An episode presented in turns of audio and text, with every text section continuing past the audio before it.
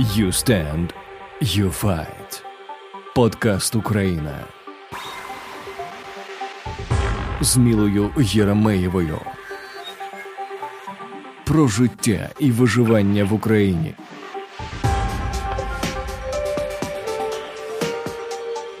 Вітаю! Ми з України. Мене звати Міла Гірмієва, і це You Stand, You Fight The Ukraine Podcast. Ми ні на хвилину не сумніваємось у нашій перемозі, а увесь світ бачить, як український народ бореться з російською агресією. Кожного дня в українських містах вибухи нас закидають бомбами, а діти народжуються у бомбосховищах. Але ми знаємо за що боремось за нашу свободу, землю і майбутнє.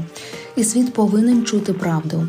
Тому я продовжую говорити з очевидцями війни, ті, хто врятувалися і на власні очі побачили трагедію українського народу. Сьогодні це Олена, їй 17 років. Разом з родиною вона мешкає у місті Баштанка, що у Миколаївській області. Вона мріє стати журналістом і вже вчиться за фахом.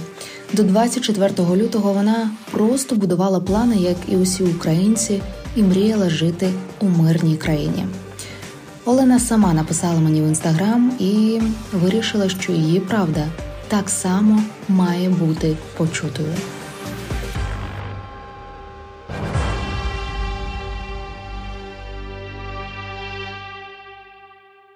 Зараз ви у Європі, так? Переїхали в Польщу. Польщу. Ну, я так розумію, що це тимчасово, так? Сподіваємося, що тимчасово. Е, добре, розкажи мені, будь ласка, перше питання. Коли ти зрозуміла, що почалась війна, я так розумію, що як і всі ми 24 лютого це сталося. Е, як це почалося там, е, де ти живеш? Так, ну хочу сказати, що я живу в Миколаївській області, місто Баштанка. Це досить маленьке містечко, 12 тисяч людей. Ось прокинулась я о 7.10, доволі таки пізно.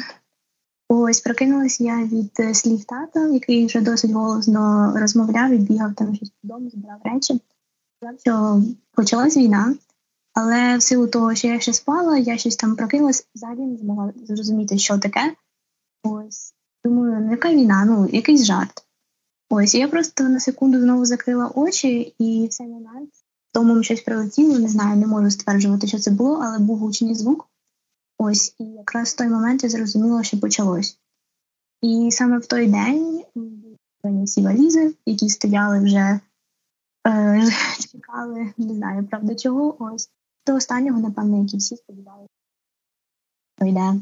Кожен нас у мене. Ти сам на сам не стикаєшся з що не розумієш. Добре, скажи мені, будь ласка, що безпосередньо відбувалося у вашому містечку у Баштанці? Наскільки там була небезпечна ситуація? Спочатку все було добре, наскільки це могло бути добре.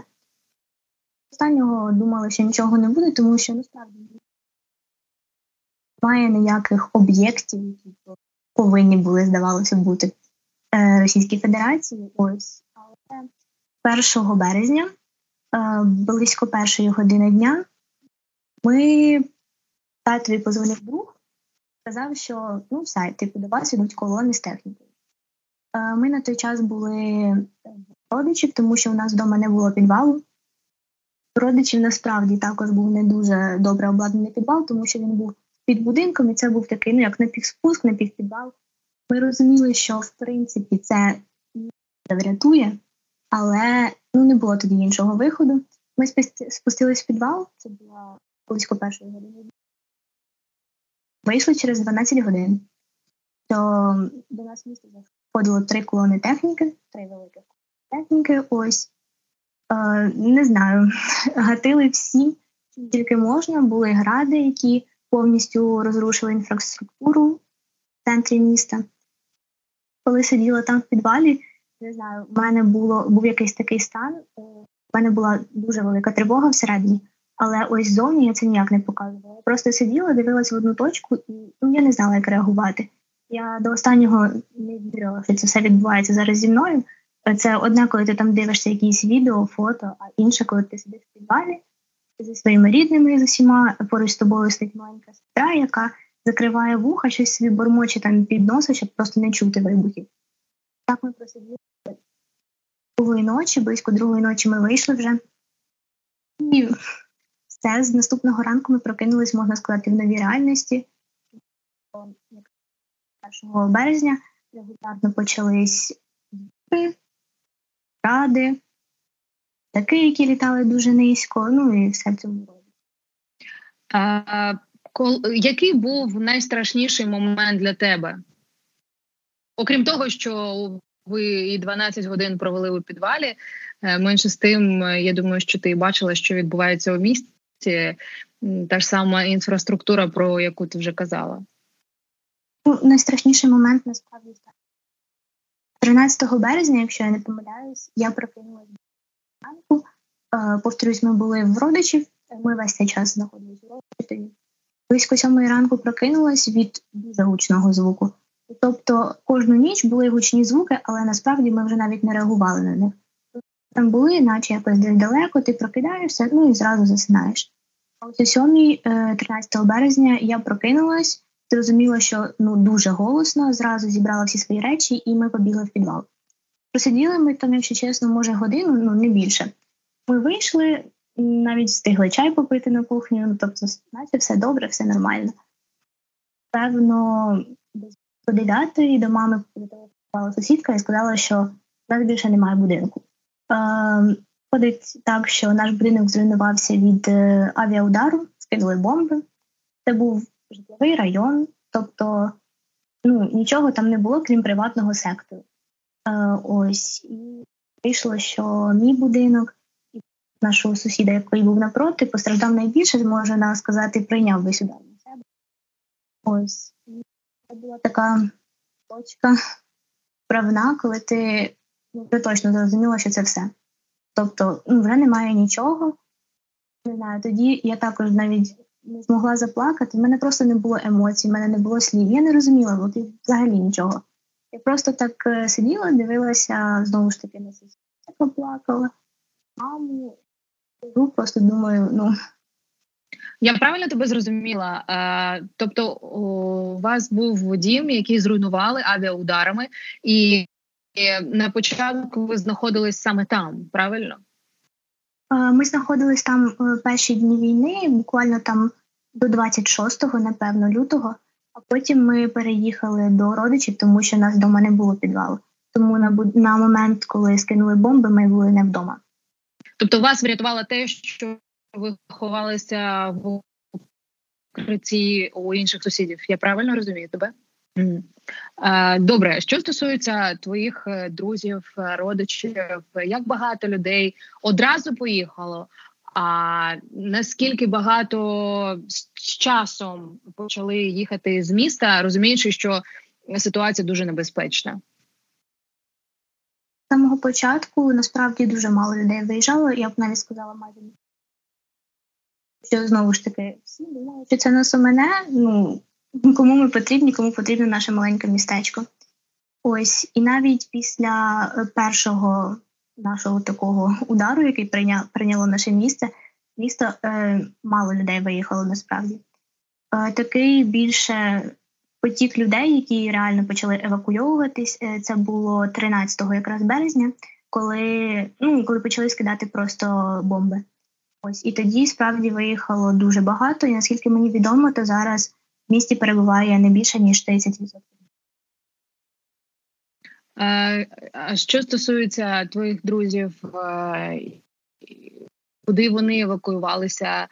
Чи підтримуєш ти зв'язок, чи все в порядку з рідними, з друзями, чи безпеці вони?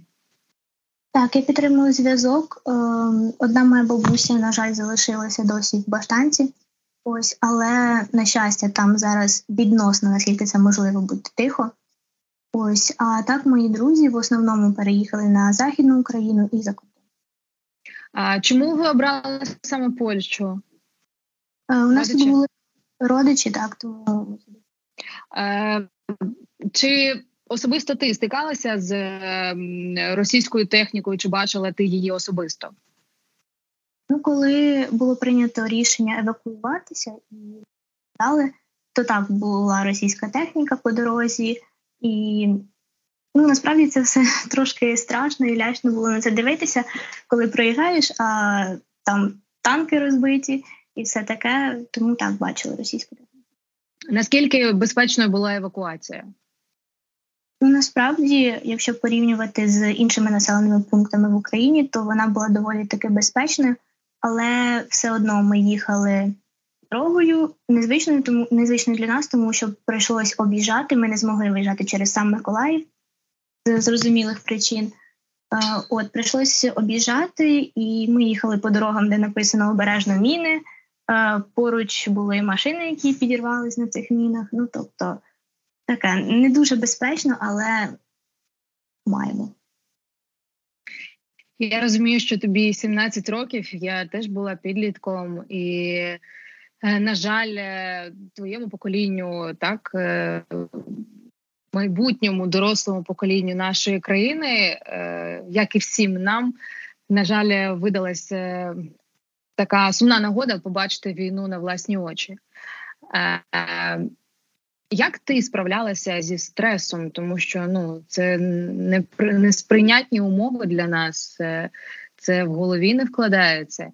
Як ти себе заспокоювала? Наскільки часто ти переживала, наскільки ти була тривожною? Чи плакала ти?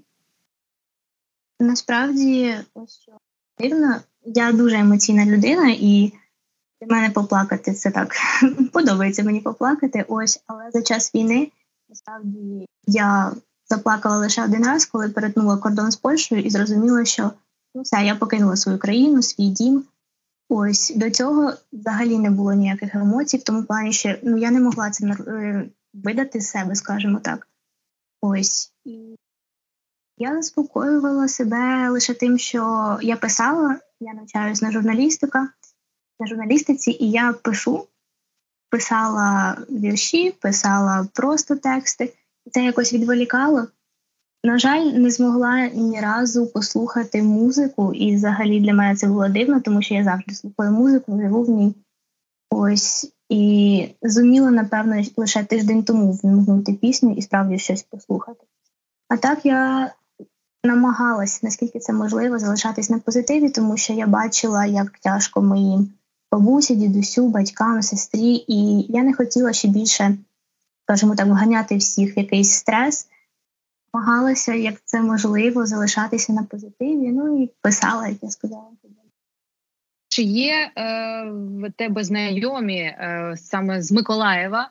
Е, Чи тримаєш ти з кимось зв'язок, якщо вони є? Ну, це більше як родичі, там двоюрідні сестри, все таке. Ну, зв'язок тримаємо, тримали, коли я була ще в Баштанці. Зараз, е, на жаль, не так часто вдається списуватись і задзвонюватись, але більшість з них залишається ще в Миколаєві і вдалося евакуюватися. Не вдалося евакуюватися? Е, Так, ну дехто не хоче залишати свідомо свій дім, а дехто намагався, але не вдалося. А яка зараз е, взагалі ситуація в Баштанці? Е, я так розумію, що спокійно в Баштанці, але менше з тим чи можливо вже щось потихеньку намагаються відновлювати? Що тобі про це відомо? Ну так, зараз у Баштанці спокійно, але наскільки мені відомо, в сусідніх селах, які буквально ну геть близько до нашого міста, там ще ведуться активні бої, е, тому часто чути звуки і в наше місто. Але наскільки я бачила соціальних мереж, то зараз в центрі, де була повністю зруйнована інфраструктура, намагаються щось прибирати, щоб це було виглядало як мінімум. Як це може виглядати найкращим видом? Добре, в мене е, останнє питання. Я так розумію, що евакуація у вас пройшла досить спокійно і слава Богу. Е, що би ти хотіла сказати російським окупантам, які прийшли на нашу землю? Е, насправді дуже складне запитання, тому що я не впевнена, що взагалі готова з ними говорити бо ну, це люди, у яких просто я вважаю немає власної думки. Вони просто роблять те, що їм сказали десь там згори, і навіть не розуміють і не задумуються над тим, що якби до них прийшли так в дім, скинули бомбу на їх дім. Ну, типу, і що було б? Я не розумію цих висловів по типу ми вас прийшли освобождати, е, тому що ну а навіщо мене від когось освобождати? Мені прекрасно жилось в моїй країні, в моєму місті. Я дуже люблю свою країну. Я розмовляю українською мовою, незважаючи на те, що так я живу на території, де розмовляють російською, але мене ніхто за це не не притискає. Ну, типу, мене не треба освобождати ні від кого. Тому, напевно, я б їм сказала просто подумати, що їх вдома також, можливо, чекають сім'ї. Як би було їм, якби просто їхні сім'ї вбивали, як це роблять у нас, мирних жителів, руйнували будинки. Ну, типу. Якою ти бачиш е, нашу майбутню країну? Обов'язково незалежною, е, сильною, могутньою державою. Я вірю обов'язково в те, що дуже скоро все закінчиться перемогою, і ми всі разом будемо святкувати перемогу в Києві на Майдані Незалежності. Далі все в нас буде дуже добре.